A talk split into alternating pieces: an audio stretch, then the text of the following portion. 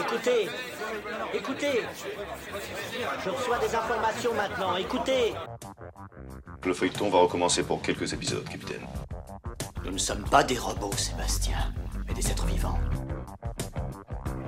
Voilà le pied d'Armstrong. Au centre et en bas de votre écran. Et il marche maintenant.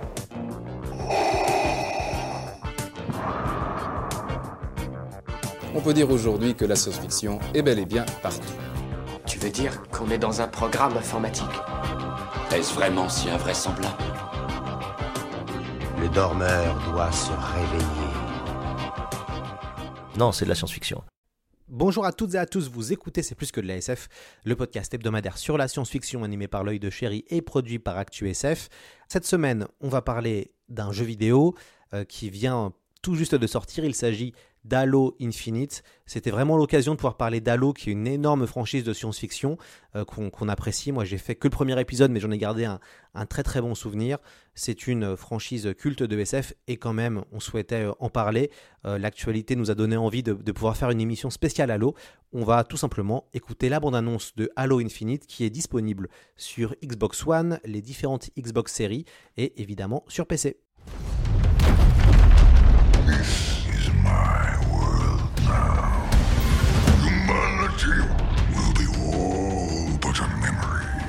This ring will be operational.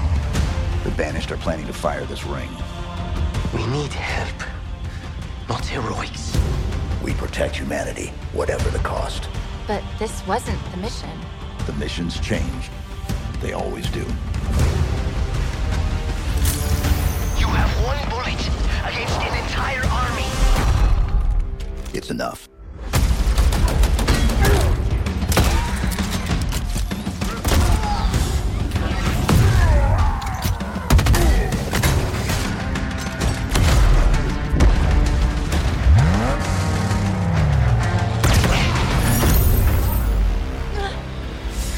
What happened? Something pushed back. Alors, c'était un, court extrait de la bande-annonce de Halo Infinite. On va, durant tout le podcast, vous mettre des extraits euh, en français, par contre, des différents euh, jeux euh, Halo. Et on est très heureux d'accueillir notre invité, un invité qui est aussi un ami, Loïc Rallet, alias Epion. Bienvenue dans C'est plus que de la SF. Bonjour, Lloyd. Eh ben, ça fait plaisir de pouvoir t'avoir enfin sur le, podcast. On s'est connus, entre guillemets, dans une autre vie, quand tu travaillais dans la presse jeux vidéo. J'ai fait mon premier voyage de presse avec toi. On, est, on était partis ensemble grâce à Activision, entre autres, et Bungie, pour euh, aller tester Destiny numéro 2. Ça remonte un petit peu. C'était la preview de Destiny 2, effectivement. Ça doit remonter à quoi? Mai 2017, du coup, quelque chose comme ça, je crois. Ouais. Bye, ouais. Ouais. C'est ça, on n'avait même pas, même pas prévu le test. Le test est en août. On était parti euh, en été, juste avant la sortie du jeu. C'est ça, oui, voilà. C'était une version un petit peu en ligne du jeu. Oui, oui, c'est ça, effectivement. Ouais. ouais, tout à fait. Je me rappelle bien. Tu es, spécialiste hein, de français de la licence euh, Halo. Euh, il y a eu un ouvrage qui a été publié chez Sœur d'édition euh, Halo, le space opéra selon Bungie. Et donc tu as été journaliste jeux vidéo pendant quelques, quelques années. Et tu as fait après une longue pige, entre guillemets, au studio Bungie où tu as été community manager. En ce moment, Halo Infinite vient juste de sortir. moi, j'aimerais bien avoir toi ton, ton, avis en tant que grand spécialiste et, fan de la, de, la série. Qu'est-ce qui vaut ce, jeu?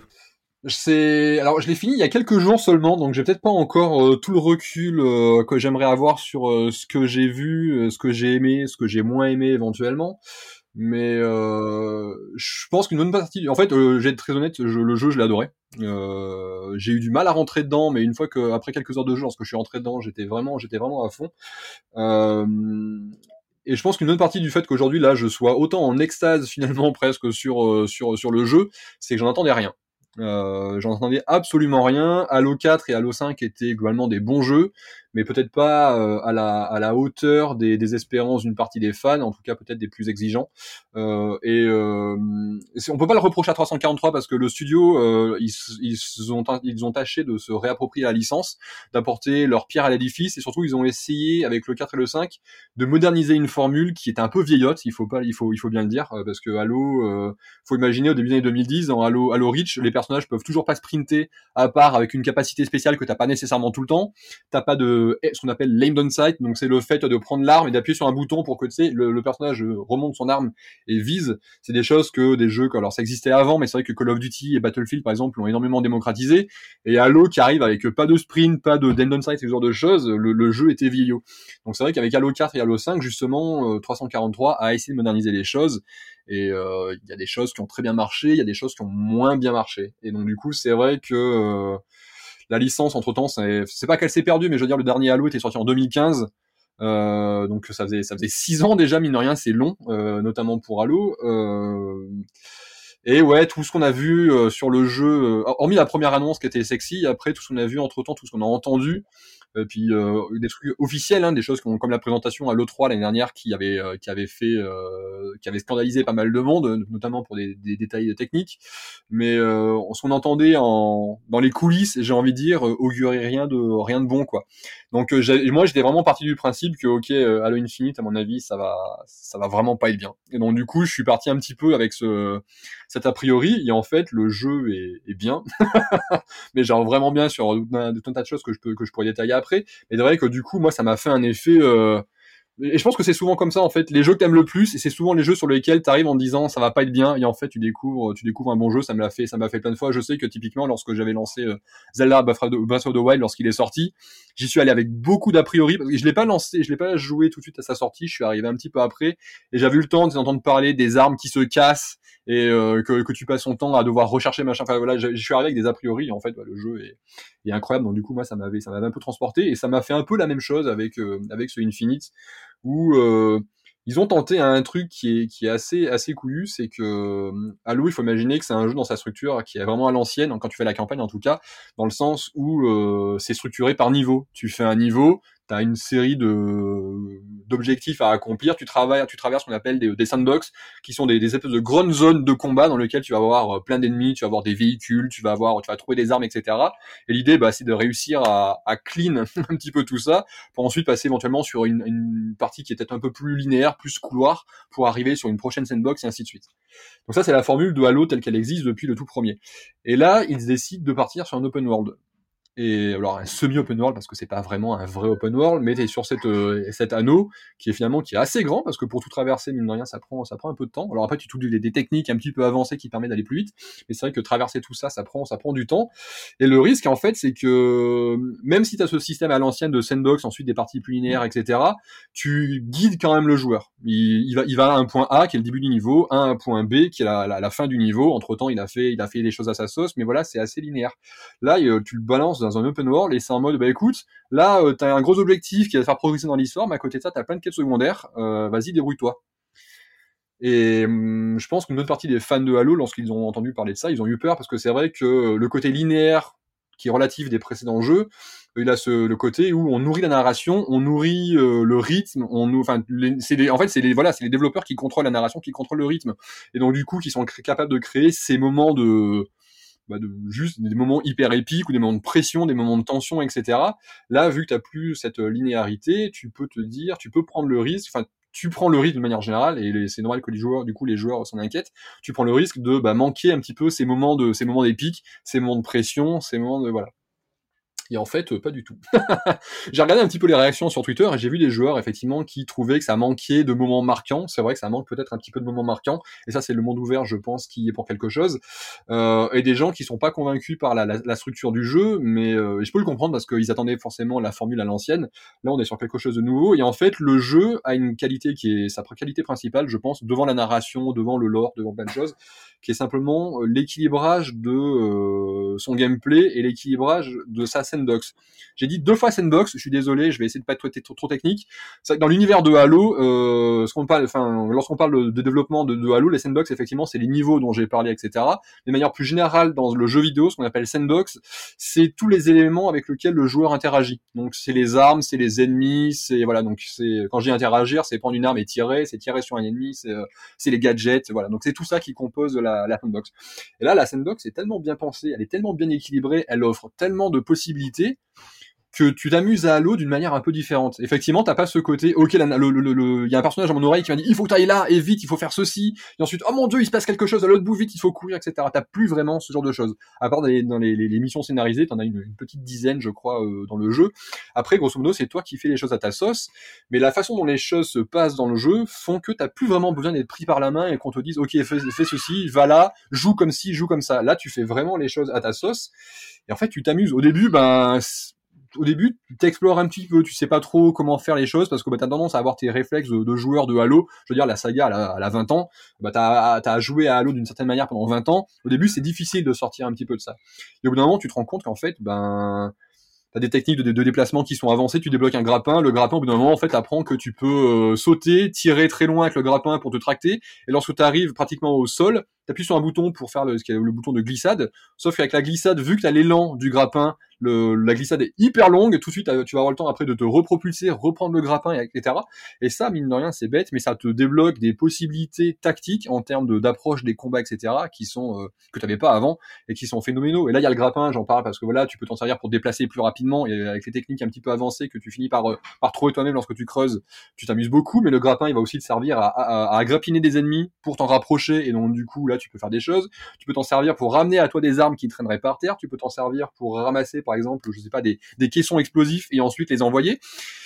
Et t'as plein d'autres gadgets comme ça, et en final, tu finis par combiner tout ce que tu connais de base du gameplay de Halo, c'est-à-dire euh, les armes, la mêlée qui est très forte dans Halo, hein, elle colle beaucoup de dégâts, et les grenades qui ont une physique, bah, c'est la physique du Halo pour les gens qui connaissent.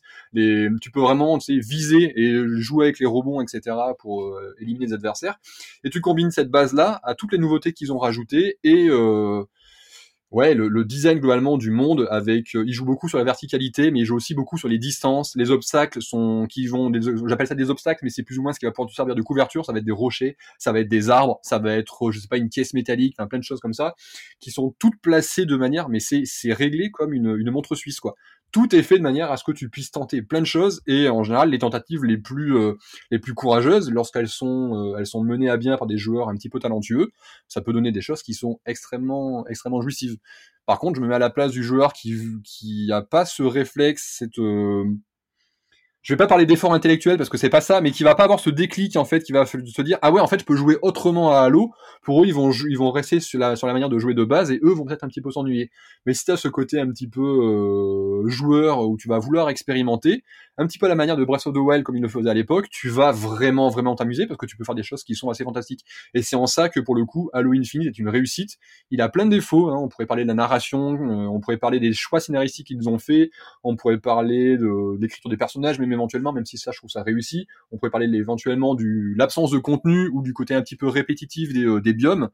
Tout ça, effectivement, c'est des défauts qui sont euh, qui sont qui sont réels. Mais à côté de ça, le, le gameplay en lui-même est tellement incroyable que pour moi, ça a un petit peu tout ce qui est ce que je considère ce que je considérais comme des, menus défauts finalement. Alors, on a dit pas mal de, choses euh, déjà.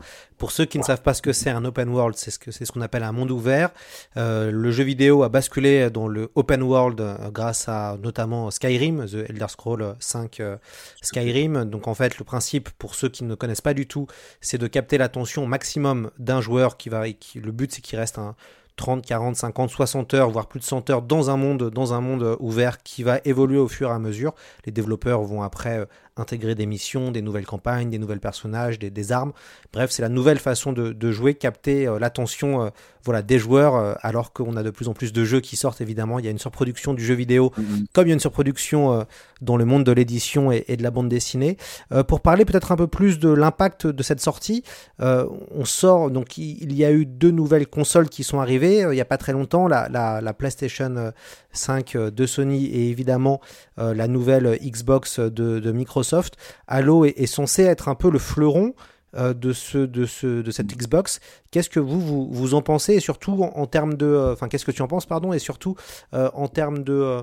d'arrivée, est-ce que tu, penses que vraiment le voilà le, c'est le premier grand jeu finalement next gen gen gen entre guillemets c'est le, le, le, vraiment le grand jeu de cette nouvelle génération de consoles puisqu'au au niveau de la PlayStation 5 on attend encore voilà un, grand jeu de pour, pour la console? Je, je suis pas, je, je pense pas que c'est le jeu. Par contre, c'est l'un des jeux. Cette année, Microsoft a quand même une année assez assez folle parce qu'ils ont sorti euh, Simulator qui techniquement sur console aussi est sacrément impressionnant. Euh, là, en novembre, on a eu Forza Horizon 5 qui est euh, techniquement encore très fort et qui en plus est plébiscité par la presse, par les joueurs. euh, voilà. Et là, du coup, tu as Halo Infinite. Ce qui change un peu sur cette génération, sur Microsoft, ils avaient déjà abordé ce virage sur la précédente génération, c'est qu'aujourd'hui, leurs jeux euh, first party, donc les jeux qu'ils qu'ils développent et éditent eux-mêmes, ils les sortent sur console et les sortent sur PC également. Euh, y a, donc c'est plus des exclusivités euh, console de jeux vidéo. Donc voilà, si vous jouez sur un PC Windows, euh, vous pouvez y jouer euh, sans problème via Steam ou via le Windows, le Microsoft Store. Donc ça, ça change un petit peu les choses mine de rien pour eux parce qu'ils ont plus ce côté, il faut que nos jeux cartonnent absolument sur Xbox et donc du coup il faut absolument que notre Xbox elle cartonne pour qu'on vende des jeux. Aujourd'hui ils sont, ils voient un petit peu, un petit peu plus large que ça. En plus de ça, il faut y rajouter le Game Pass, donc ce système d'abonnement, vous payez grosso modo 10 euros par euh, par mois pour avoir accès à un catalogue de jeux vidéo. Certains qui sont édités par Microsoft et d'autres qui sont édités par euh, d'autres d'autres éditeurs. Là, il se trouve que Halo est disponible dès le lancement euh, dans le Game, Pass comme Forza Horizon 5 et d'autres d'autres avant. Donc ça change un petit peu un petit peu les choses. Ce qui est sûr, c'est que je pense que personne n'attendait Halo, Halo Infinite aussi aussi haut, aussi fort. Euh, parce que euh, ils ont fait en plus ils ont fait ça en deux temps ils ont sor- sorti d'abord le multijoueur qu'ils ont sorti en free to play donc euh, sur PC et sur console euh, ce qui était un pari assez assez risqué parce qu'ils l'ont sorti pratiquement entre Battlefield et Call of Duty enfin ceux, de cette année ce qui généralement signe l'arrêt de mort de la plupart des FPS qui ont tenté le coup hein. les, les, gens de chez chez Respawn et Electronic Arts s'en rappellent encore avec avec Titanfall 2 qui à l'époque était pourtant probablement le meilleur des trois jeux mais il est sorti au pire moment entre les deux et donc du coup ses ventes ont été ont été assez mauvaises. Euh, et Halo du coup a tenté la même chose avec une sortie un petit peu surprise. Un soir voilà il fêtait l'événement euh, il, l'anniversaire de, Halo de Microsoft. Et euh, boum enfin de, Xbox pardon. Et au fait le multijoueur bah, c'est bon il est disponible là tout de suite euh, gratuitement. Ça c'était c'était fort. Et ça a créé une premier début de hype parce que du coup vu que le jeu est gratuit il y a plein de gens qui se sont jetés dessus même des gens qui n'étaient pas nécessairement des joueurs de Halo et qui se sont jetés sur le multijoueur. Le multijoueur, on avait déjà eu des, des bêtas là euh, courant de l'été au début début septembre et on avait déjà vu qu'il était très bon. Euh, ça avait déjà chauffé un petit peu à blanc les gens qui avaient pu s'y essayer et là c'est vrai que la sortie du multijoueur en surprise comme ça en gratuit plein de gens se sont connectés dessus. J'ai plus en, tête le nombre de joueurs qu'ils avaient euh, qu'ils avaient annoncé ou si ça n'a pas été annoncé, ça a été là encore c'était en coulisses. Le nombre de joueurs était euh, était était phénoménaux. Je crois que euh, sur la première semaine en moyenne, il y avait deux, sur ne serait-ce que sur PC, sur Steam, ils annonçaient euh, entre 270 et 300 000 joueurs constamment. C'était euh, c'était c'était monumental. Donc c'est vrai que la sortie du, du, du multijoueur a posé de très bonnes bases parce que le jeu a cartonné et sur Xbox et sur PC et les retours presse et les retours joueurs sont très bons et sont pas juste bons pour les fans de Halo, ils sont aussi très bons par des côtés enfin pour des gens qui sont amateurs de FPS mais qui de base n'étaient pas nécessairement des, amateurs de, Halo. Je pense notamment là, j'ai deux noms qui me viennent en tête, c'est quelqu'un comme Nodus chez chez Gamecult qui est un pur amateur de FPS PC qui aujourd'hui euh, retourne Halo Infinite en, en multijoueur parce que bah, il l'a adoré. Euh, chez jeuxvideo.com, j'ai le copain Panta aussi qui est pas nécessairement un joueur de Halo mais qui euh, le, retourne parce que voilà, il a il a adoré. Donc du coup, tu as cette t'as ce multijoueur qui sort qui place la barre très haut et du coup les gens étaient un petit peu en, dans, l'expectative en se disant euh, ok maintenant il faut voir la campagne. Euh, parce que le multi est très bien mais la campagne on sait pas. On a vu le 3 l'année dernière les présentations c'était bizarre etc et en fait bah, le multi la, la campagne arrive un petit peu portée par la hype du multijoueur et la campagne eh ben elle répond à à la plupart des, promesses. Je me suis pas trop penché sur les retours de la de la communauté, j'en ai vu passer plein. Quand je dis la communauté, je parle de la communauté, la communauté Halo. Pour l'instant, il me semble qu'il y a deux camps. Il y a des gens qui adorent le parti pris, qui adorent l'expérimentation, qui adorent ce que 343 a tenté avec euh, la campagne, et donc du coup qui euh, se régalent. Il y a éventuellement les gens qui connaissaient pas du tout Halo, qui en avaient fait très peu jusqu'à présent, et qui adorent également. Et d'ailleurs, ça se reflète dans la presse. Hein, les notes sont, sont très bonnes. Et puis, t'as quand même des fans de Halo qui sont un peu vieille école et qui pour eux, l'open world, ça, ça, ça, fonctionne moins bien. Donc, euh, donc voilà. Mais vraiment, le, pour moi, là, le jeu, le jeu fait date. Pense pas pouvoir dire que c'est le jeu qui lance la, la, X parce qu'il y a eu des jeux qui sont sortis avant et qui ont marché très fort. Par contre, c'est clairement le jeu qui va relancer la série Halo et c'est très clairement le jeu qui va relancer 343 Industries qui jusqu'à présent avait pas c'est assez immérité, c'est assez injuste parce que voilà, mais ils avaient pas euh, ils avaient pas une excellente réputation et je vais pas citer de nom mais il y a encore pas si longtemps euh, un journaliste euh, youtubeur, streamer euh, qui a plusieurs casquettes mais qui euh, voilà qui est très influent en France et qui est là depuis un moment et qui euh, qui, qui est très suivi demandait dans une de ses vidéos à Bungie de, de revenir sur Halo quoi. Et euh, je peux, je peux, je, peux comprendre le, je peux comprendre le point de vue parce que voilà, Halo et Bungie sont sont liés d'une certaine manière parce que c'est eux qui ont créé la licence et c'est eux, eux qui l'ont qui l'ont porté, qui lui ont fait connaître son âge d'or, mais c'est hyper injuste pour les équipes de 343 Industries qui, sur ce jeu-là, ont fait un travail qui, euh, qui est phénoménal. Il y a probablement eu le jeu porte de toute façon, les, cicatrices d'un développement long et compliqué. Il y a probablement plein de choses qui reflètent pas ce qui était nécessairement la volonté des développeurs au, au, début ou pendant le projet. Il y a des choses qui ont probablement été enlevées parce que pas le temps, parce que voilà. Mais euh, le jeu reste reste fantastique et euh, pour eux, pour le coup, je pense que voilà, ils ont sorti Halo 4 ça n'a pas trop trop marché. Ils ont sorti Halo 5, pareil, ça n'a pas trop trop marché. Donc du coup, forcément, ils étaient dans le, ils étaient un petit peu dans le dans le viseur de plein de plein de joueurs, des fans de Halo ou même simplement de la communauté des, des gamers de manière générale. Euh, là, avec Infinite, ça y est, je pense qu'ils ont leur jeu référence et ça va leur faire ça va leur faire beaucoup de bien et c'est mérité parce que c'est euh, il faut se mettre à leur place, passer après Bungie sur une licence aussi importante et aussi marquante que que 300, que, enfin que, que, Halo. Enfin, ça, à mon avis, ça, ça a dû être l'enfer. Ça a dû être très compliqué. Euh, et donc du coup, voilà, ils ont bien galéré pendant quoi une dizaine d'années. Et là, ça y est, ils ont ils ont réussi, ils ont sorti leur jeu. Pour moi, c'est leur jeu référence. Euh, et je pense que c'est surtout finalement le changement est plus pour eux que pour les consoles, la génération, les joueurs, etc. Quoi. Ce n'est pas les Spartans que je chasse, c'est plutôt le Spartan. Vous cherchez. 1, 1, 7. L'identité de votre proie m'avait été cachée. C'est pour cela que je vous la révèle. Vous parliez de confiance après tout. Puis-je vous poser une question? Vos hommes l'appelaient démon. Est-ce que c'était une insulte ou un compliment? Une insulte, c'est certain. Mais avec une touche de respect. Pourquoi Halo c'est aussi culte pour les, amoureux de jeux vidéo? Ça fait 20 ans que ça existe maintenant, la, saga. Est-ce que vous pouvez un peu revenir pour ceux qui ne connaissent pas du tout la franchise? Pourquoi c'est aussi important dans le cœur des joueurs? Alors, je pense que d'abord, dans un premier temps, il est important de préciser que c'est pas nécessairement vrai partout. Euh, culturellement, Halo est beaucoup moins influent et important euh, en Europe et encore, pas partout en Europe, parce que je sais qu'en, par exemple, en, en, Angleterre, en Allemagne, les gens euh, aiment énormément, énormément Halo. C'est peut-être moins vrai en France, qui est un pays qui est très très japonisé, j'ai envie de dire, qui a une grosse culture du jeu vidéo à la japonaise, qui a grandi avec Nintendo, PlayStation, etc. Euh, un peu moins, euh, un peu moins euh, Xbox du coup, et donc euh, quand t'es un peu moins Xbox, t'es nécessairement un peu moins, un peu moins Halo.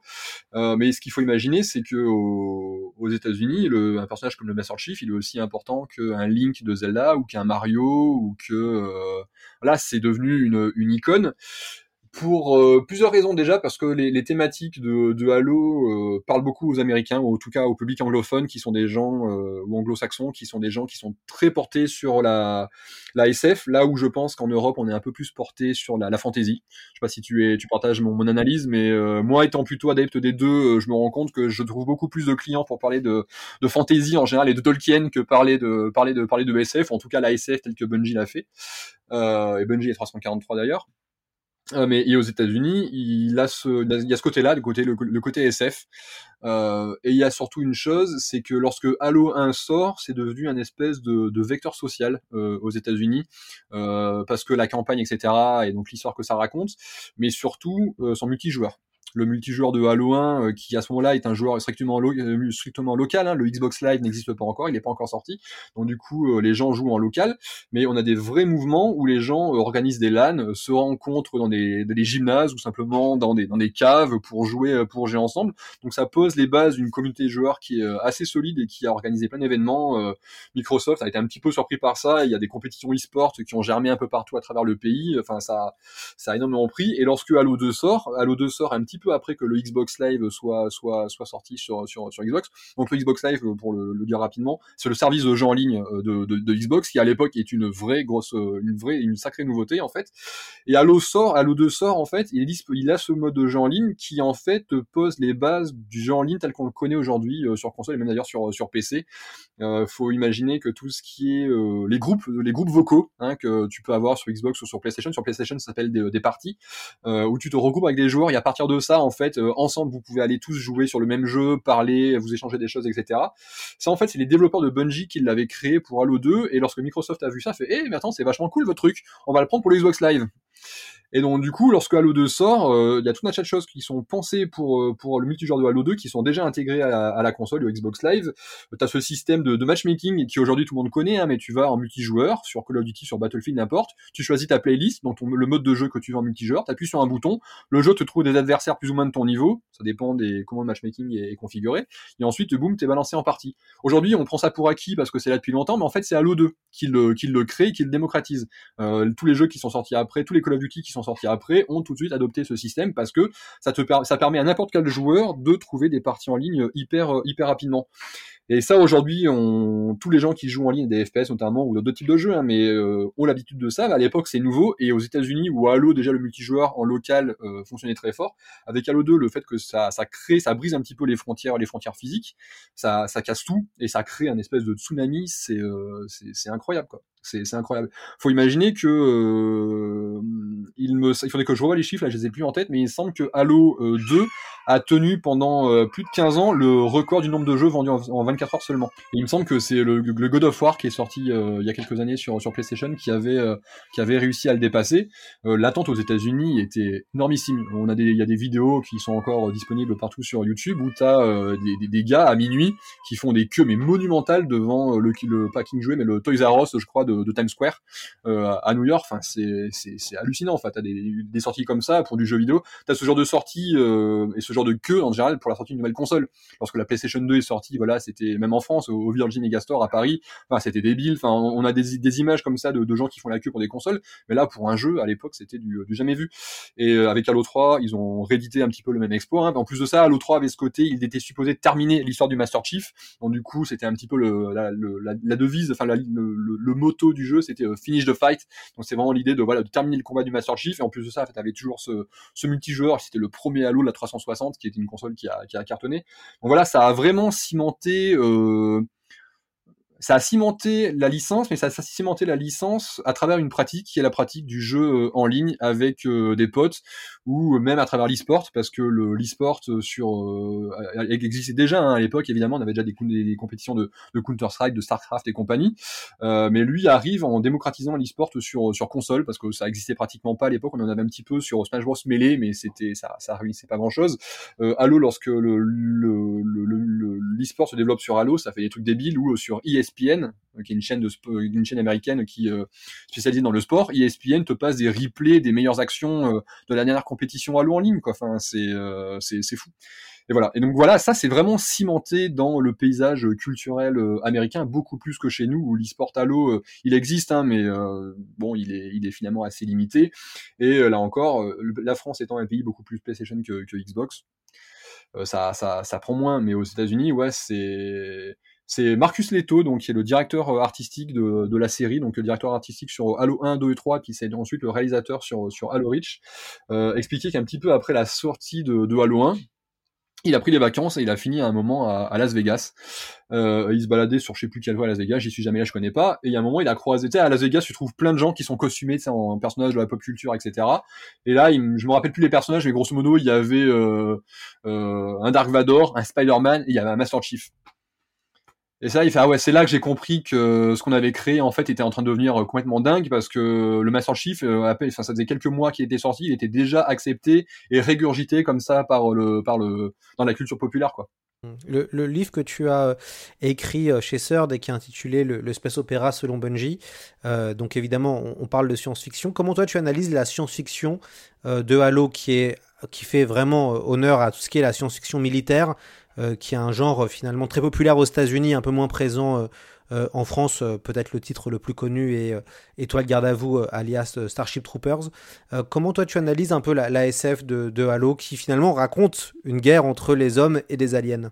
Ouais, en fait, euh, Halo, il prend son. C'est vrai qu'on a tout de suite l'image, tu sais, très militaire, etc. Parce que c'est ce que reflète le jeu beaucoup, hein, euh, forcément. Mais en fait, le jeu tire dans, dans pas mal de pas mal d'autres éléments. Euh, ils sont quand, tu discutes avec les, gens qui ont posé les bases de l'univers de Halo, ils sont aussi très inspirés par Alien. Euh, donc qui est... Alors tu pourrais me dire, oui, dans Alien 2, c'est aussi très militaire. et d'ailleurs, un des personnages de, Halo, le sergent Johnson, est très inspiré. J'ai oublié le nom du personnage dans, Alien, Alien 2. Euh, T'as ce, ce, ce, ce, soldat, donc un, un, acteur noir avec le gros cigare, etc.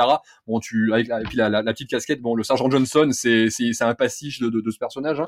Et ils sont aussi très inspirés de. Alors j'ai oublié le nom de l'auteur là tout de suite, mais c'est un, roman de SF qui s'appelle Ringworld, euh, le monde anneau. Voilà, je veux dire, tout est dans le tout est dans le titre. Euh, où là, par contre, on est sur beaucoup plus de la SF. On va parler de, de culture euh, alien euh, millénaire. Euh, et dans Halo, tu retrouves beaucoup de ça aussi parce que finalement, c'est la confrontation de ce monde qui est euh, qui est très moderne, très effectivement la, guerre, la guerre du futur, euh, qui sou, sou, soudainement, en fait fait face à une culture, bah ça pour le coup c'est un cliché de la SF, mais qui est un, qui est une espèce de de culture multi multi multimillénaire, euh, une ancienne civilisation qui est, qui est disparue, qui a laissé des, des traces et des artefacts à peu près partout à travers la galaxie. Et finalement, le sort de la guerre qui est en cours, donc qui oppose l'humanité à cette alliance de races extraterrestres, en fait, va être déterminé par euh, qui c'est qui réussira à maîtriser et à mieux connaître en fait cette cette cette ancienne civilisation alien euh, avant avant les autres en fait. Donc du coup, il y a aussi beaucoup de ça. Une des séries de parce que donc du coup, Halo, c'est des romans et ils ont fait beaucoup de de, de, romans, de bandes dessinées, etc. Une des séries les plus les plus les plus appréciées par les fans, c'est ce qu'on appelle la trilogie la trilogie Forerunner. Les Forerunners dans l'univers de Halo, c'est justement antique civilisation alien qui s'est euh, qui s'est éteinte il y a il y a il y a des millénaires et qui a laissé notamment ces ces mondanos qui euh, qui peuplent l'univers de, de Halo. Euh, et cette trilogie de bouquins, en fait, elle revient sur les origines de cette civilisation et ce qui a causé son, son extinction. Euh, et là, pour le coup, on est vraiment plus dans la SF euh, pampan militaire euh, soldat en armure, quoi. On est vraiment sur la description d'une civilisation, euh, à quel point socialement, sociétalement, elle est différente des normes que l'on que l'on connaît. Et donc du coup, beaucoup de discussions sur des normes de des normes, enfin ce qu'on qu'on pourrait appeler de la, bioéthique, parce qu'ils sont beaucoup dans le clonage, le transfert euh, de conscience d'un support, euh, enfin d'un support vivant à un support, euh, un support plastique. On est sur, on est sur une civilisation alien qui est extrêmement avancée, qui contrôle l'entièreté de, son pan de la galaxie, où ils sont, ils portent ce qu'ils appellent le, manteau de responsabilité, qui a un précédent dans l'univers de, Halo, qui est la civilisation la plus avancée en fait et garante du bon équilibre au sein de la galaxie qui a un concept finalement là encore ils ont pas ils ont pas inventé grand chose, mais euh, et dans cet univers en fait les les, forerunners sont euh, garants bah, de l'équilibre et généralement, qu'est-ce que ça veut dire garant de cet équilibre? C'est très souvent exterminer entièrement une population parce qu'elle commence à prendre trop de place ou elle est trop euh, belliciste, enfin trop belliqueuse et que du coup, euh, voilà. Donc c'est beaucoup de conversations sur ça, sur est-ce qu'on peut exterminer une population complète simplement parce que elle empêche les autres de s'épanouir correctement? Donc là, on n'est plus du tout dans, là encore, on n'est plus du tout dans le, le pampan boum boum, mais c'est des romans qui sont qui sont très intéressants. Et puis ça peut aller aussi plus loin parce que moi il y a une trilogie qui est probablement ma préférée, qui est surnommée la trilogie euh, Kilo 5, qui se déroule euh, après les événements de Halo 3 en fait euh, après la guerre contre les Covenants. Donc les Covenants c'est cette, alliance de, races aliens qui font la guerre à l'humanité. Et on revient en fait la, guerre s'est arrêtée le génocide s'est arrêté l'humanité a fini, fini par s'en réchapper.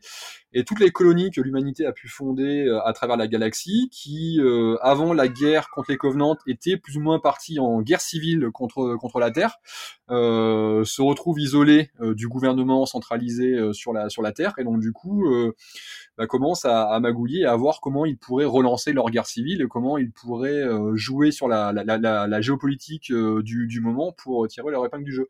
Et donc ces trois bouquins finalement c'est de la, géopolitique du du, futur avec des colonies qui ont de vrais griefs contre la, Terre, contre les, les le, gouvernement centralisé, qui ont de très bonnes raisons de leur en vouloir parce qu'ils ont très souvent servi à ralentir l'avancée des aliens, par exemple, ils ont été sacrifiés. Euh, avant ça, déjà, on a vraiment des conflits qui sont purement économiques parce que les, les, les colonies sont exploitées pour, euh, bah, je sais pas, leur rendement, euh, leur rendement agricole, par exemple, ou ce, ce genre de choses, euh, où euh, eux financièrement ils ne s'y retrouvent pas. Là encore, c'est des choses qu'on retrouve assez assez souvent dans ce genre de, de, de SF. Euh, et on a aussi des choses, euh, typiquement, là, c'est, ça va, on repart un petit peu dans l'éthique, mais grosso modo, les, les fameux Spartans dans l'univers de Halo, euh, donc qui sont des, super soldats qui, euh, auxquels appartient le Master Chief, donc le héros de la série. Leur origine à cette génération de Spartans est un peu difficile parce qu'en fait, l'idée c'était de créer les meilleurs soldats du monde. Donc pour ça, on a identifié au sein des colonies les enfants des surdoués en fait. Donc que ce soit parce que voilà, ils avaient des aptitudes physiques ou intellectuelles au-dessus de la moyenne, on les a enlevés à on les a remplacés par des, clones qui étaient destinés à mourir de terribles maladies euh, peu de temps après leur enlèvement. Et ces enfants, on les a euh, transformés. Ils ont subi un véritable lavage de cerveau. On les a transformés en super soldats via tout un tas de procédés euh, biochimiques et d'expérimentation vraiment limite. Il y a 150 enfants qui ont été repérés au début. Ils ont enlevé un, peu plus de 70. Il n'y a qu'une trentaine qui ont survécu à, tout ce process. Pour finalement après les envoyer. Alors dans un premier temps pour mater les rebelles dans les colonies, c'était le plan de base, et puis ensuite pour bah, du coup se battre contre les euh, contre les Covenants. Et euh, en fait, après la guerre, euh, tout ces, ce dossier un petit peu sombre ressurgissent, donc du coup, les gens dans les colonies apprennent qu'on a enlevé leurs gosses pour euh, aller se faire se faire massacrer. Et donc du coup, ça a créé de nouveaux sujets de, conversation, des nouveaux sujets de, de troubles et donc de guerre. Donc du coup, voilà, tu vois, Halo, du coup, c'est pas juste finalement des mecs en armure, c'est en termes de SF, ça va ça va brasser plus plus loin. Et je pense que c'est aussi pour ça qu'il y a plein de gens qui qui apprécient l'univers parce que ça ça propose finalement plein de choses. Parlez-moi des enfants.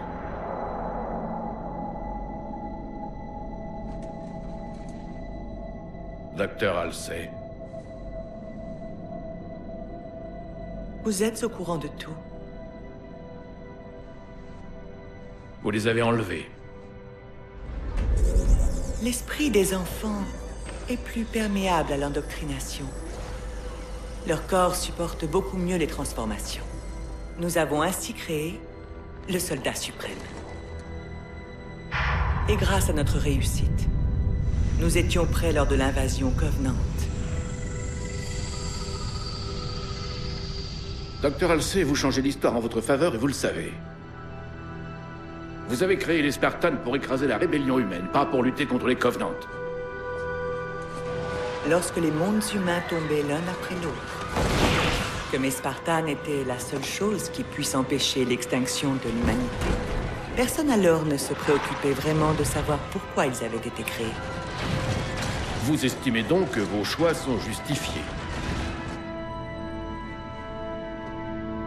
Mon œuvre a sauvé la race humaine. La, la référence que tu, dis- que tu disais tout à l'heure, c'est L'Anneau Monde, euh, écrit par Larry Niven, Larry et Niven, qui est disponible euh, en, en intégrale en- aux éditions euh, Mnemos. On n'a on pas encore trop abordé le, le studio Bungie, euh, Mhm. qui est un studio assez, euh, assez spécifique. Tu as, tu as travaillé euh, pour, pour eux euh, notamment. Ouais. Euh, comment peut-être, euh, tu peux peut-être nous présenter comment ils arrivent euh, à, à Halo, euh, sachant qu'ils avaient déjà fait de, de la science-fiction, Ouais. euh, notamment avec euh, le jeu, la trilogie euh, Marathon, qui euh, racontait déjà une guerre en- euh, entre, entre les hommes et, et- et les aliens avec euh, Ouais. euh, un scénario assez intéressant, des rebondissements. Euh, C'était dans les années 90, au début des années 90 euh, sur, euh, sur Mac. Comment ils arrivent à, à Halo et, et c'était quoi un petit peu l'ambiance peut-être de, de l'époque de la création de ce jeu? Je vais essayer d'être euh, de, de pas être trop long parce que là sur la chose il y aurait un milliard de trucs à dire. Donc comme j'ai tendance à beaucoup parler je vais faire attention. Mais il faut imaginer qu'en fait euh, le studio Halo enfin la, le studio Bungie pardon à la base est composé de gens qui sont des fans de SF euh, qui en lisent énormément, qui en regardent, qui consomment beaucoup de films, de littérature, etc. Donc c'est vraiment des fans de, de- des fans de ça. Les deux cofondateurs, euh, Jason Jones et euh, Alex Siropian, sont des fans de, SF, sont aussi des fans d'IA. Euh, c'est comme ça qu'ils se rencontrent d'ailleurs à l'université de Chicago. C'est parce qu'ils ont les, ils ont certains cours en commun, notamment des cours sur l'intelligence artificielle. C'est une thématique qu'on retrouve beaucoup dans leurs jeux, hein, que ce soit dans dans la trilogie Marathon dont tu parlais, dans Halo un petit peu après, et là encore aujourd'hui dans Destiny, des IA, il y en a, a quelques-unes qui ont des rôles assez assez assez importants. Euh, et donc du coup, forcément, lorsqu'ils commencent à, donc ils sortent, ils vont sortir des premiers jeux euh, qui sont pas très connus chez nous parce que là ils sont sortis euh, sur sur Mac. Et à l'époque, ils sont vendus à quelques dizaines de milliers d'exemplaires maximum, et ils ont sorti des jeux qui mélangent SF et fantasy comme Passway into Darkness où en fait le pitch de base c'est que au centre de la Terre, au centre sous une pyramide euh, qui est Maya ou euh, Aztèque, je ne sais plus, euh, on découvre une créature, une créature endormie. Et le jeu, en fait, il mélange de l'ASF avec de la fantasy, avec des trucs plus Lovecraftiens, j'ai envie de dire finalement, parce que cette histoire de, de créatures gigantesques, endormies, qui, si jamais elles se réveillent, ça serait un peu la fin du monde. Ça nous rappelle ce, ce bon vieux Cthulhu, par exemple. Et euh, tout de suite après, en fait, ils partent sur euh, sur Marathon pour une raison simple. Ils ont vu Doom, euh, ils ont vu la techno de Doom, et Jason Jones, qui est donc l'un des cofondateurs, lui, c'est un, petit génie pour tout ce qui est développement et création de, de, de moteurs de jeu. et lui, il dit, ok, on peut faire mieux.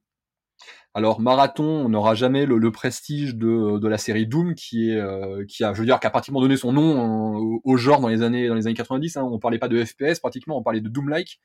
Euh, mais c'est vrai qu'ils arrivent avec un jeu qui techniquement est plus impressionnant que Doom parce que par exemple le jeu propose des textures au sol et au plafond, ce que tu n'avais pas nécessairement sur Doom au moment de sa de sa sortie. Tu as la possibilité de avec ta souris de viser en haut, en bas, à gauche et à droite, comme dans tous les FPS aujourd'hui vous pouvez jouer à la souris, ce qui n'était pas le cas de, de Doom non plus à sa, à sa sortie. Donc ce qui veut ça peut paraître bête, mais en fait techniquement ça demande beaucoup de choses, hein, ne serait-ce que pour la modélisation des environnements. Lorsque ton joueur, enfin le joueur est capable de regarder absolument partout, bah, il faut qu'il y ait des choses à voir justement, donc des textures. Euh, et en fait, simplement, euh, pour marathon, ils puisent dans ce qu'ils aiment le, plus, et notamment euh, bah, l'ASF et euh, les histoires d'IA. Euh, marathon, effectivement, c'est plus limite une histoire de, de, guerre entre IA que de guerre entre des humains et des aliens, parce que euh, je vais pas rentrer dans le détail du lore de marathon, qui en plus là m'échappe un petit peu parce que je les ai fait il y a, il y a longtemps et j'y ai rejoué un petit peu parce qu'il fallait que je les ai en tête pour mon pour mon bouquin. Mais c'est pas des, moi c'est pas des jeux que j'ai connus à leur sortie, hein, j'étais j'étais trop petit. Mais grosso modo, euh, l'humanité se fait et, et a fui la, a fui la Terre et sont dans une dans un vaisseau qui se fait attaquer par une, une race une race alien. Donc c'est pas c'est pas c'est pas c'est même pas une guerre entre l'humanité et les aliens, c'est ces aliens qui attaquent ce vaisseau qui euh, passe à portée parce que ces aliens sont un peu des, espèces de, de, de, pirates de l'espace. Et à partir de là, en fait, on découvre que cette race alien en plus de ça est esclavagiste, donc a soumis euh, des euh, une autre une autre race une autre race alien qui eux pour le coup tendent plus du côté de l'IA parce qu'en fait, c'est des espèces de créatures robotiques qui flottent dans des, des corps des corps plus ou moins organiques, mais tous ont des, IA, voilà. Les, les, humains ont aussi des intelligences artificielles. Il y en a une qui a été corrompue par ces, par ces, par ces méchants aliens et qui du coup, euh, s'allie à eux pour euh, s'attaquer à l'humanité. Enfin bon, je, je vais pas rentrer dans tous les, dans tous les détails. Ça va, ça va loin. Euh, finalement, euh, ça pose un petit peu les bases de ce que sera plus tard Halo, parce que lorsque entre, en fait, il faut imaginer qu'entre Marathon et Halo, euh, Bungie va développer deux jeux qui s'appellent euh, Myth, euh, MYTH, qui sont des, euh, des jeux stratégie en temps réel et qui sont des jeux de fantasy. à ce moment-là, faut croire que Jason Jones, c'est même pas faut croire parce que c'est ça. Jason Jones, la, la SF, il a fait ok, ça fait un moment qu'on développe des jeux, des jeux de tir et des jeux de des jeux de, des jeux de SF, on va partir sur autre chose. Donc euh, de la stratégie, de la troisième personne et du coup de la fantasy. Donc tu peux pas aller plus loin finalement par rapport à ce qui est, à ce qui est marathon. Les jeux cartonnent. Euh, c'est les premiers jeux qu'ils développent principalement pour PC. Il y a des versions des versions Mac qui existent, mais c'est les premiers qu'ils développent pour euh, pour PC. C'est des cartons. ils reçoivent des récompenses à, à plus à savoir quoi en faire. Sauf que malgré ça, ben, Jason Jones, il disait, ouais, en fait, c'est vrai que l'ASF, quand même, bah, j'aime bien ça, moi. Donc, du coup, il commence à bosser sur, euh, sur Halo pendant que le développement de, de, de Myth 2 est en cours. Euh, et les gens qui l'engagent, euh, qui le, à qui il demande de venir bosser avec lui, des gens comme Marcus Leto, dont, dont je parlais tout à l'heure, qui est un des, un des premiers artistes à rejoindre le truc, c'est des gens qui eux aussi sont très fans de très fans de SF. Il, il y a sur le projet ensuite juste après, il y a euh, Shikai Wang qui les rejoint, qui est un artiste qui euh, aujourd'hui toujours chez chez Bungie et qui lui également est un gros fan de de SF, mais qui lui a des inspirations qui sont des sources d'inspiration qui sont beaucoup plus japonisantes. Lui c'est un gros fan de Ghost in the Shell, de ce de, de, de ce genre de choses. Donc là, on tire plus dans le, dans le cyberpunk. Mais euh, et du coup, c'est ensemble qu'ils posent, euh, qu'ils expérimentent des idées et forcément, vu leurs affects communs, forcément, le jeu prend un, virage, un virage SF. Il est probable que pendant un temps, ça, j'ai jamais la confirmation parce qu'il y a beaucoup de storytelling sur ce, cette partie-là, mais il est possible qu'au début, Halo soit envisagé comme une suite à Marathon ou en tout cas un jeu dans l'univers de Marathon il y a beaucoup d'éléments dans l'univers de Halo qui, qui font penser à, à ça. Euh, il y a des noms d'ailleurs en, en, commun. Euh, alors aujourd'hui, on pourrait dire que c'est probablement plus des petits clins d'œil à Marathon qu'autre chose, mais il y a quand même beaucoup de choses, en, beaucoup de choses en, en, commun. Un truc qui est tout bête, hein, mais dans, euh, dans Marathon, une des IA s'appelle euh, s'appelle euh, Durandal. Et euh, dans, dans Halo, donc du coup, on a cette, euh, cette IA qui s'appelle Cortana. Euh, les deux en fait sont liés parce que Durandal, du coup, dans la chanson de Roland, c'est le c'est l'épée de Roland, donc le, le, le, neveu de, Charlemagne. Et euh, Cortana, c'est le nom d'une épée euh, d'un d'un alors c'est pas un vrai personnage parce que c'est un c'est un, poème qui date du XIIIe siècle, je crois, d'un chevalier qui est supposé avoir vécu à la même époque que Roland, Charlemagne, etc. Et qui du coup avait une épée qui s'appelait Cortana. Voilà. Grosso modo, là, il y a un lien entre les IA par rapport à, par rapport par rapport à l'époque. D'ailleurs, en, parlant d'épée, c'est intéressant parce que je crois que quand on entre dans l'entreprise, on reçoit une épée en bois euh, pour euh, être validé. En fait, on a ça. Euh... Alors moi, je l'ai jamais eu malheureusement parce que voilà, je suis loin, donc envoyer une épée en bois par la poste, c'est euh, compliqué, j'imagine. Enfin, en plus, il faut imaginer que euh, je suis arrivé un petit peu avant le Covid, donc honnêtement, ils avaient plein de choses à, gérer. Mais effectivement, euh, tout le monde reçoit une épée et en fonction de ton ancienneté dans la boîte, l'épée change. Donc au début, tu as une, épée en bois, puis en plus, l'épée en bois devient un peu plus costaud. Et à la fin, tu commences à avoir des, grosses épées qui pour le coup sont en acier et que les, les vétérans exposent avec beaucoup de fierté, soit chez eux dans leur bureau, soit quelque part quelque part au studio. Euh, donc du coup, effectivement, euh, ouais, c'est. Mais le Jason Jones, manifestement, moi je l'ai, jamais rencontré, euh, que ce soit en tant que journaliste ou en tant qu'employé de Bungie. et de ce qu'on m'a rapporté, c'est un grand passionné de, de Moyen Âge. Donc oui, ça, c'est pas, c'est pas complètement, pas complètement étonnant. Comment ça se fait d'ailleurs que Bungie ait laissé son, son bébé? Bah, ça faisait partie du deal entre euh, Bungie et Microsoft lorsque, à partir, en fait, à partir de, de, de, 2004-2005, il y a des cadres chez euh, chez Bungie qui euh, estiment que ils sont assez peu gagnants dans le deal qui les lie à Microsoft finalement. Et à partir de là, ils commencent à consulter des, des, avocats, des spécialistes du droit aux États-Unis pour voir comment ils pourraient trouver une façon de, de quitter Microsoft.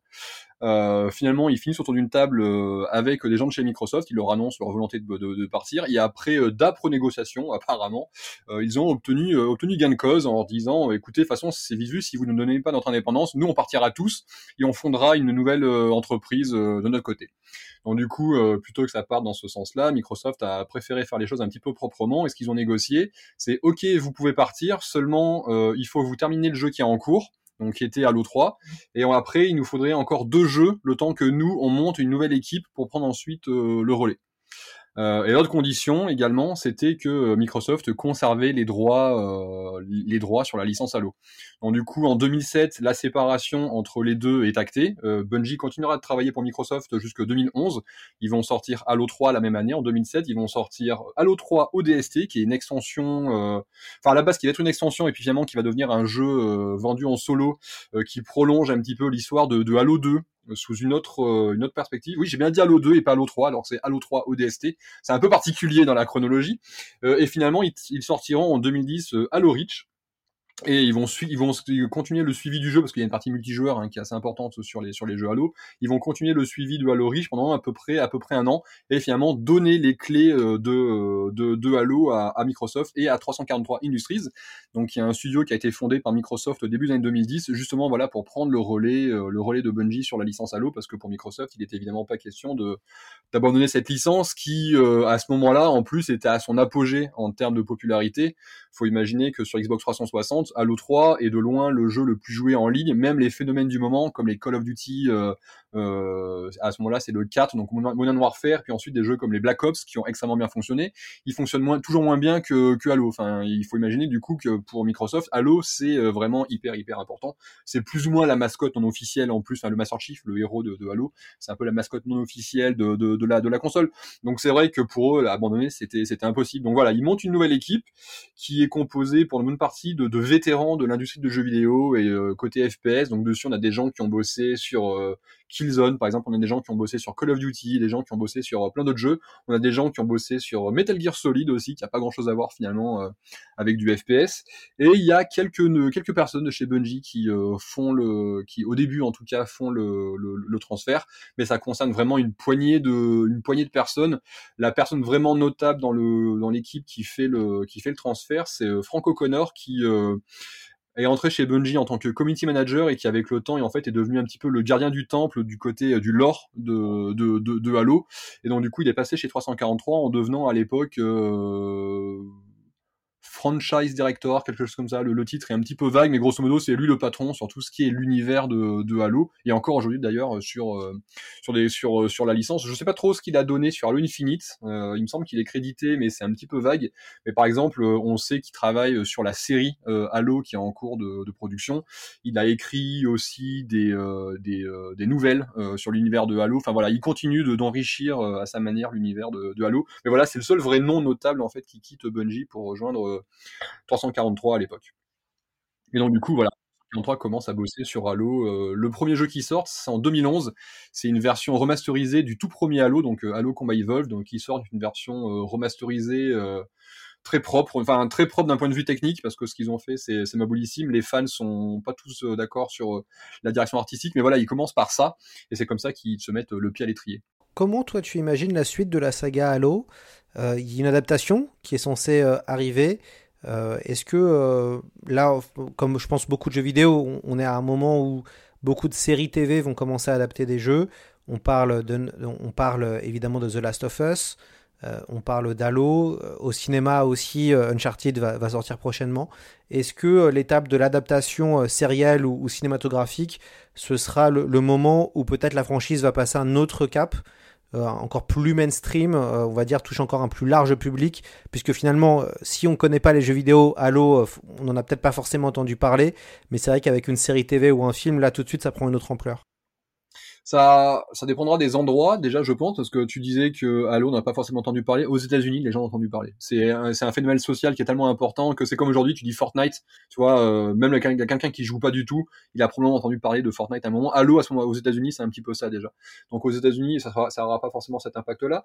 Je pense que ça dépendra aussi beaucoup de la qualité. Tu vois, il y a plein de gens qui ont euh, commencé The Witcher parce qu'ils ont apprécié la série Netflix, qui bon, elle peut être critiquée, mais elle est quand même plutôt plutôt bien faite. En plus, elle est portée par un casting qui est, assez solide. Moi, j'aime beaucoup Henri Cavill, donc euh, donc voilà. Mais puis à la base, je suis pas du tout un fan de The Witcher pour le coup. Toi, j'y suis allé vraiment parce que. Mais bref, si la série la série est bonne, peut-être que ça réussira à attirer de nouvelles personnes euh, au jeu euh, dans un peu partout à la planète et potentiellement en Europe.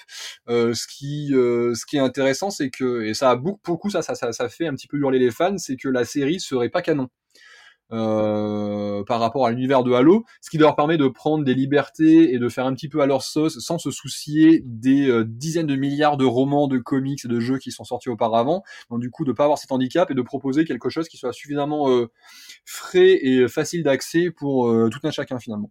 Et ça, s'ils ont réussi à le faire et que la série est bien, bah écoute, il y a peut-être il y a peut-être moyen. Après, c'est pas la première fois qu'il y a des projets Halo et télévision ou cinéma dans les années 2000, euh, il était question que Peter Jackson, donc le réalisateur du, du de la trilogie de Seigneur des Anneaux, euh, était sur le coup. Hein, c'est allé assez loin parce qu'il y a tout un tas de, de répliques de d'objets de l'univers de Halo qui ont été créés par Weta, donc la société avec laquelle Peter Jackson travaille pour tout ce qui est de ses, ses, accessoires, etc. On a des récits de personnes de chez Bungie qui allaient pratiquement tous les deux mois en Nouvelle-Zélande pour rencontrer les équipes.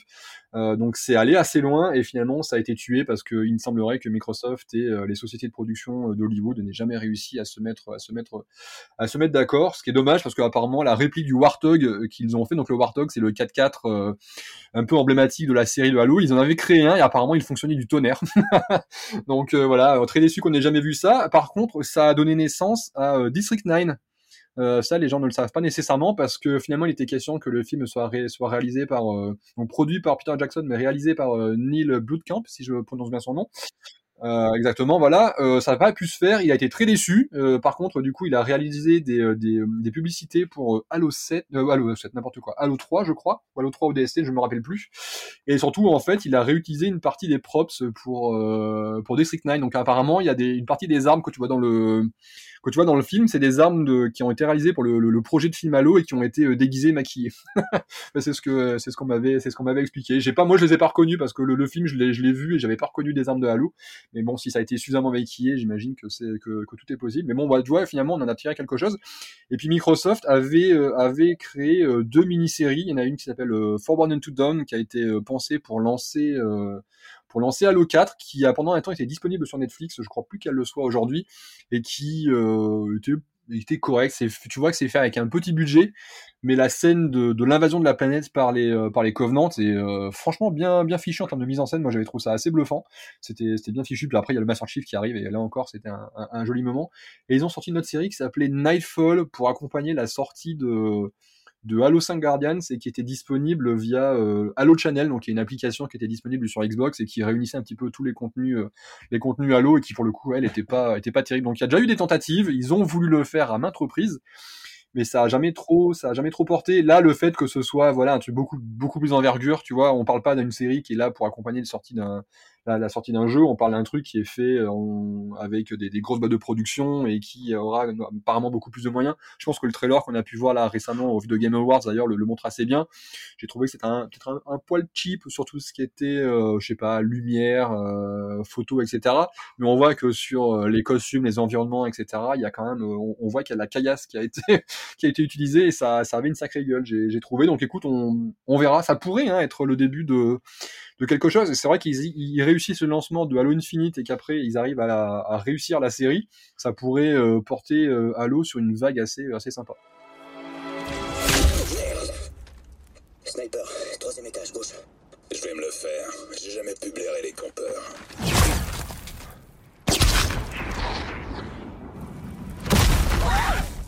D'ailleurs, on, on, parlait de Bungie et de Microsoft. Comment ça se fait que Microsoft ait pris autant d'importance euh, au sein de, de Bungie, alors qu'à la base Bungie était un studio euh, indépendant euh, qui a dû, je crois, à un moment donné s'allier avec Activision pour aussi des raisons financières, puisque les jeux coûtent de plus en plus cher à produire, et donc un studio comme ça n'avait pas forcément les moyens financiers pour aller, peut-être, pour avoir l'ambition de, de, de, ce qu'il voulait, de, de ce qu'il voulait réaliser. En fait, ce qui s'est passé avec Microsoft, c'est que à la fin des années 90, tout à l'heure je parlais de Myth. Lorsque Myth 2 sort, en fait, il euh, y a quelqu'un qui, euh, il me semble que c'est du côté de l'équipe de localisation au Japon, au moment de faire les tests du jeu, alors que les, jeux sont en train d'être expédiés pour être dirigés vers les boutiques et les, joueurs. Il y a quelqu'un qui trouve un, bug qui fait que si tu veux supprimer le jeu, en fait, le, le, logiciel te vide ton disque dur. Donc du coup, euh, ils ont senti très vite que ça pourrait créer un sacré, un sacré bad buzz. Et donc du coup, ce qu'ils ont décidé de faire, c'est de rapatrier euh, tous les jeux eux-mêmes, euh, corriger ce qu'il y avait à corriger et les réexpédier. Euh, ça, c'était vraiment pour sauver Bungie qu'ils l'ont fait parce que clairement, euh, le, le, le shitstorm qu'on aurait, que ça aurait généré, le studio n'en se serait jamais relevé. Le problème, c'est qu'en faisant ça, ils ont fait pratiquement aucun bénéfice sur euh, Myth 2, qui pourtant s'est très bien, très bien vendu. Ils ont perdu énormément d'argent. Ils se retrouvés dans une situation financière assez précaire et donc du coup, ils ont décidé de vendre une partie de la boîte à l'époque à euh, Tech2, donc qui à l'époque n'était pas aussi connu qu'il n'est aujourd'hui. Un Tech2 aujourd'hui, c'est des gens qui éditent notamment euh, GTA. Il se trouve que bah, justement, un petit peu quelques deux ans avant, je crois, Tech2 venait de racheter une petite boîte euh, qui s'appelle, euh, qui à l'époque s'appelait encore euh, DNA quelque chose, mais qui sont les futurs Rockstar finalement. Euh, donc du coup, euh, euh, Take-Two cherche à grossir, cherche notamment à s'attaquer au marché des, consoles, et donc du coup, ils investissent dans, dans Bungie et ensemble, en fait, ils vont, bah, ils vont financer une partie des développements de Halo, hein, parce que le studio commence à plancher dessus, et ils vont aussi financer le développement d'un jeu qui s'appelle Oni, qui est un jeu qui mélange, là, il y, a, il y, a, encore de la SF, mais là, pour le coup, on ressent beaucoup plus la touche SF à la japonaise avec beaucoup de cyberpunk, etc. Donc c'est un jeu qui est sorti sur sur PC et sur sur PlayStation 2 en 2001, un petit peu avant, un petit peu avant Halo.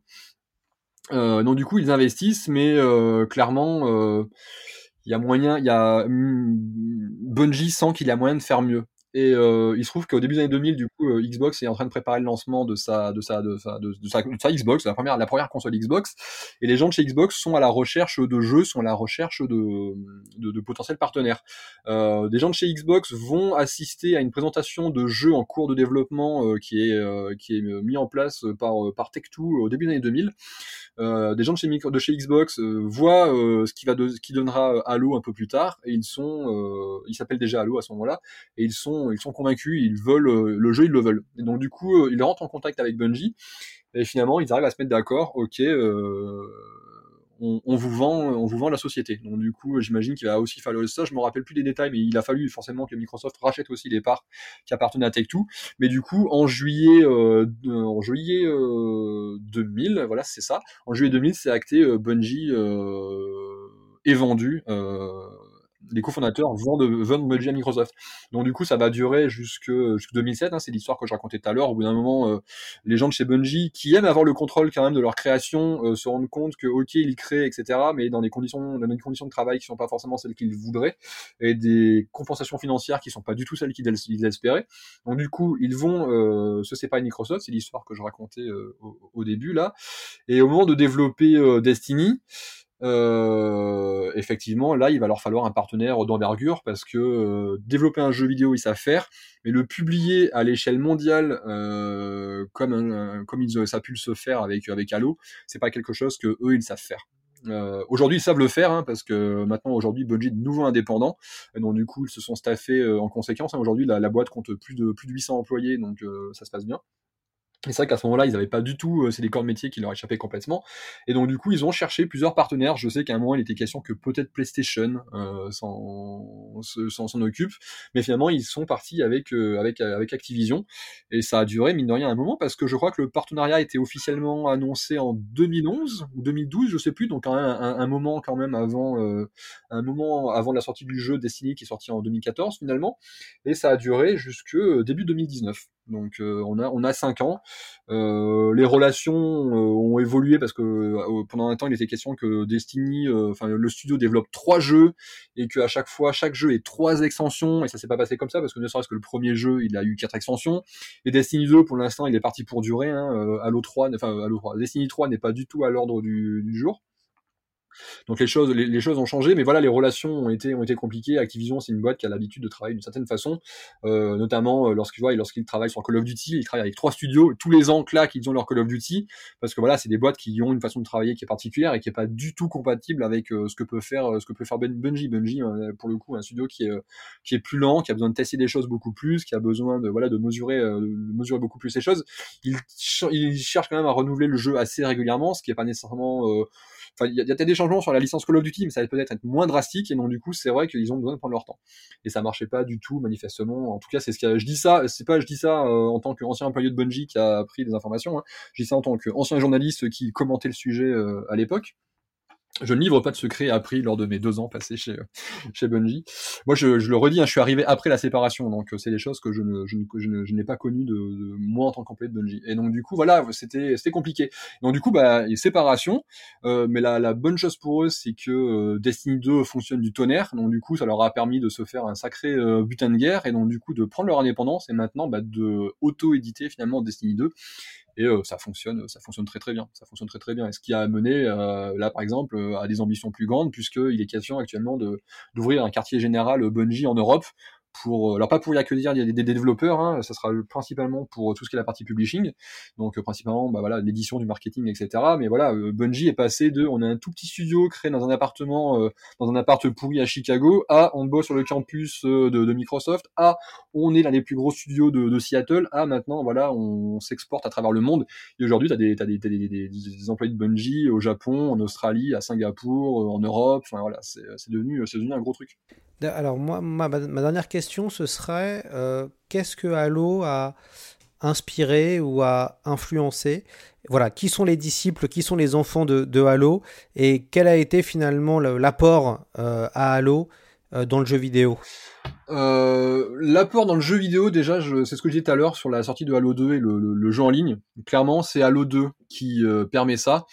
Euh, il est probable que euh, Call of Duty 4 typiquement ait plus participé à la démocratisation parce que c'est un jeu qui est euh, plus facile d'accès en termes de gameplay que peut l'être le multijoueur de Halo qui euh, peut se montrer assez assez assez hardcore quand même.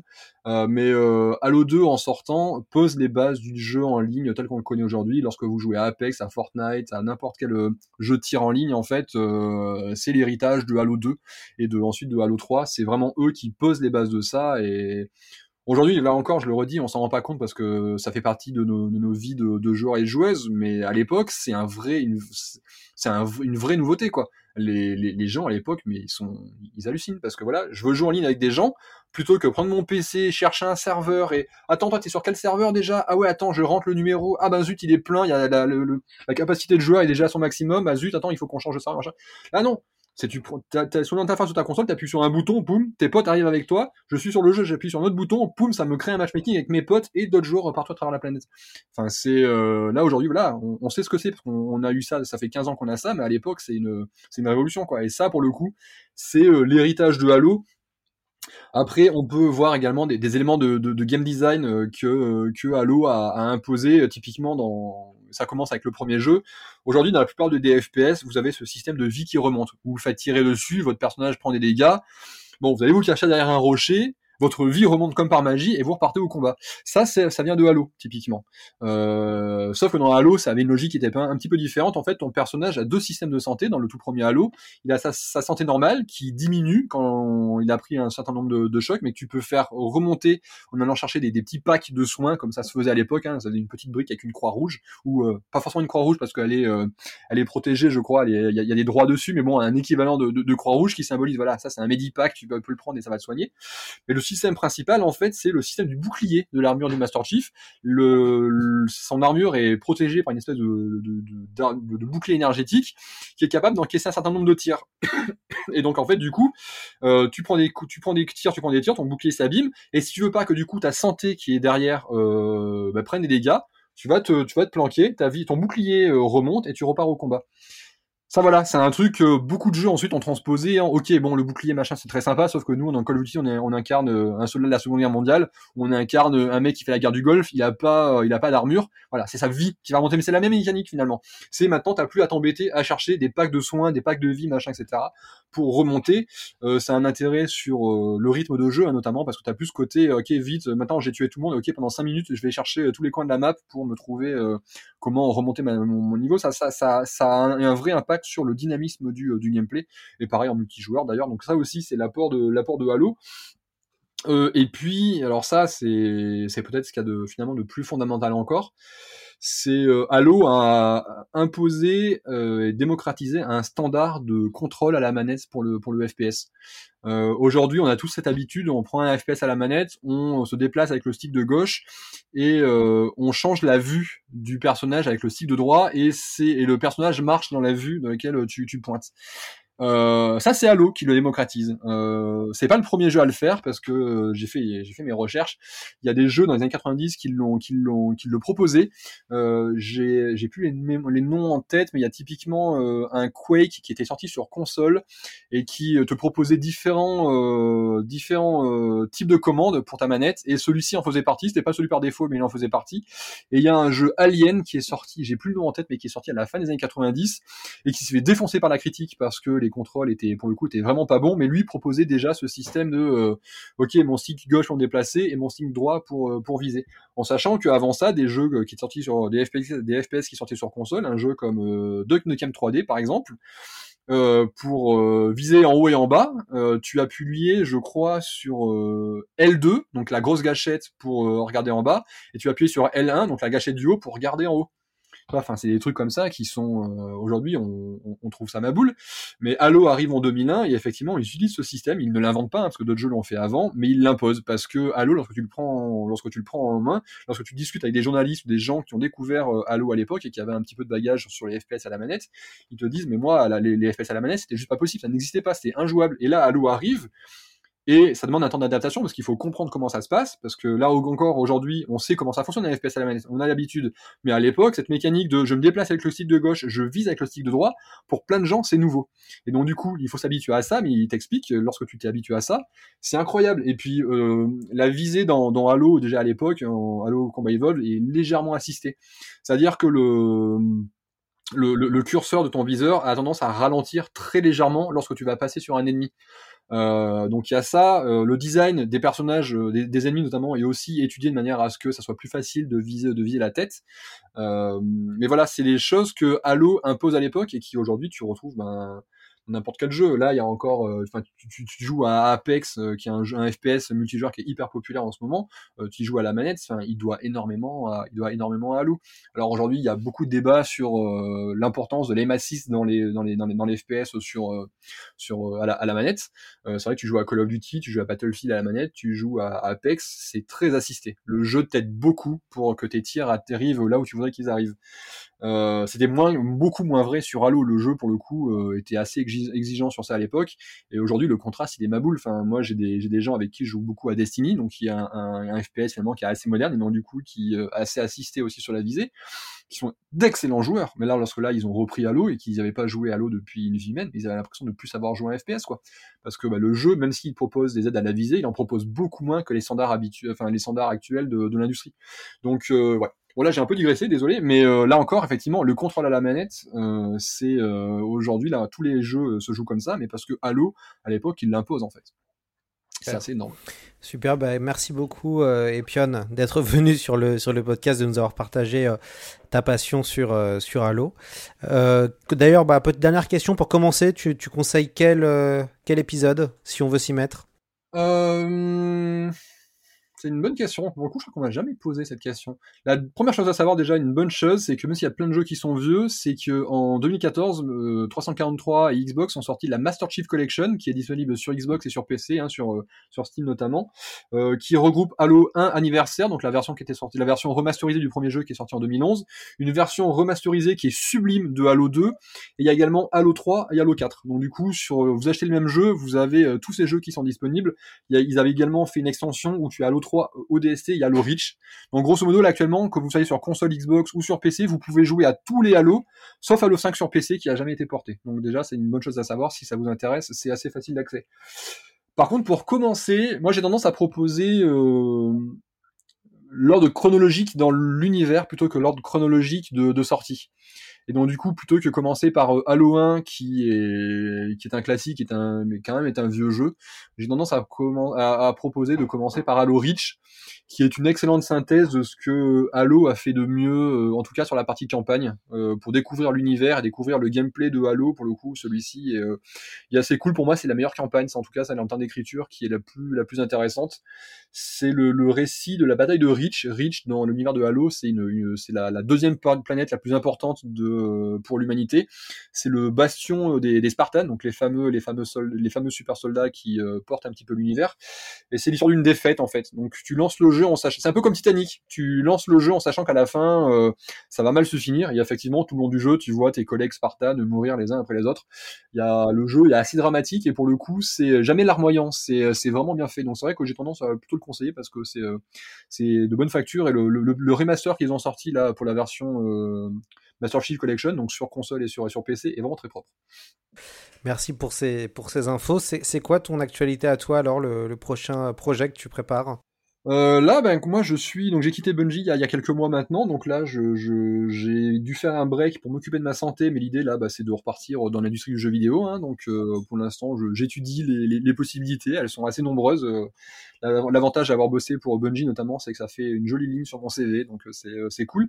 Et non là l'actualité chaud bouillante du maintenant, c'est on est en train de, enfin sort d'édition, mais du coup je les assiste, sont en train de travailler sur une traduction en anglais du bouquin que j'ai sorti du coup en en 2018 et donc du coup ils ont lancé un Kickstarter c'était il y a deux semaines maintenant qui a cartonné parce que du coup le goal a été rempli en, en, quelques, heures seulement pardon. Et donc du coup la sortie est prévue pour la fin d'année 2022 aux États-Unis donc c'est plutôt c'est plutôt chouette donc c'est un petit peu ça voilà là euh, je suis en plein là-dedans parce que ah, pardon je suis en train de m'étouffer. Je suis en train de travailler avec eux sur euh, sur tout ça et donc du coup euh, contacter des personnes que je connais aux États-Unis pour faire un peu de promotion pour le pour le bouquin parce que euh, les, Américains n'ont pas du tout cette culture du de la littérature jeu vidéo comme on peut l'avoir en France. En France, on a on a Pix Love, on a Sœur d'édition, on a Omake, on a on a plein d'éditeurs finalement. Aux États-Unis, pas trop. Lorsque tu vas dans, un rayon bouquin jeux vidéo chez eux, tu vas trouver des guides de, de des guides, des solus, etc. Éventuellement des, des artbooks, mais c'est à peu près tout. Ils ont pas une ils ont pas une grosse grosse culture euh, du bouquin de, de, jeux vidéo, on trouve quelques-uns, hein. mais c'est assez limité. Donc du coup, c'est vrai que le challenge là est de faire connaître le bouquin. Et là, je, réponds à beaucoup de questions. Mais c'est quoi ton livre? Ça raconte euh, l'histoire des jeux? Je... Ouais, pas exactement. c'est l'histoire de la création du studio, des jeux, etc. Enfin voilà, il faut leur expliquer un petit peu. Mais euh, c'est euh, super fun. Les, les retours pour l'instant sont très positifs, donc c'est assez encourageant. Super, bah écoute, merci beaucoup. Et puis j'espère qu'on se reverra sur, sur le podcast et évidemment en IRL pour refaire des choses ensemble. Grave, carrément. bah, tout, merci pour l'invitation en tout cas. C'est la fin de cet épisode spécial Halo Infinite. Le jeu vidéo est à retrouver sur les différentes consoles Xbox, Xbox One, Xbox Series, mais aussi euh, sur euh, PC. Euh, moi en ce moment j'y joue et je prends beaucoup de plaisir à retrouver cet, univers. Moi j'avais que terminé le premier épisode, je peux maintenant me confesser, l'émission est, terminée. Et c'est un véritable plaisir de retrouver le monde et, le Master Chief de, de Halo. on va terminer avec une chanson quand même, le chant grégorien de, de Halo, c'est une chanson qui est devenue culte dans les jeux vidéo. Elle a été composée par Martin O'Donnell lors euh, du premier épisode. Et là, on écoute une version euh, composée pour Halo Infinite. Halo Infinite a, je crois, trois compositeurs Gareth Cocker, Joel Korelitz et euh, Curtis Schweitzer. ça nous permet aussi de vous souhaiter un très bon joyeux Noël. voilà, le moment où vous écoutez ce podcast, ou en tout cas où ce podcast a été enregistré, Noël n'est pas encore passé, mais la semaine prochaine, Noël sera passé, donc c'est le bon moment pour vous souhaiter un, un joyeux euh, Noël. Euh, prenez soin de vous, surtout faites attention, euh, on va dire avec la santé. En ce moment, c'est pas évident d'être de rester en bonne santé, donc vraiment faites attention à vous. Et puis on a une pensée peut-être pour ceux qui ne passeront pas forcément Noël en, famille pour plein de raisons personnelles. Et évidemment, bon courage aussi à vous. C'est pas toujours évident les fêtes de Noël, ça fait aussi ressortir pas mal de choses. Donc on a évidemment une pensée pour ceux qui peut-être ne fêteront pas Noël en famille ou seront avec, euh, avec des amis. Voilà, et bah vraiment c'était un plaisir de faire cet euh, épisode qui est un petit peu plus long que, que d'habitude, on s'excuse, et on se retrouve euh, la semaine prochaine pour la centième émission. Voilà, ça va faire, ça va faire 100 épisodes qu'on existe, donc on est très très heureux et on a une superstar japonaise qui est venue spécialement nous parler de son dernier film. Voilà, j'ai déjà donné pas mal de, pas mal d'indices et j'espère que ça vous plaira. À très vite dans C'est plus que de la SF.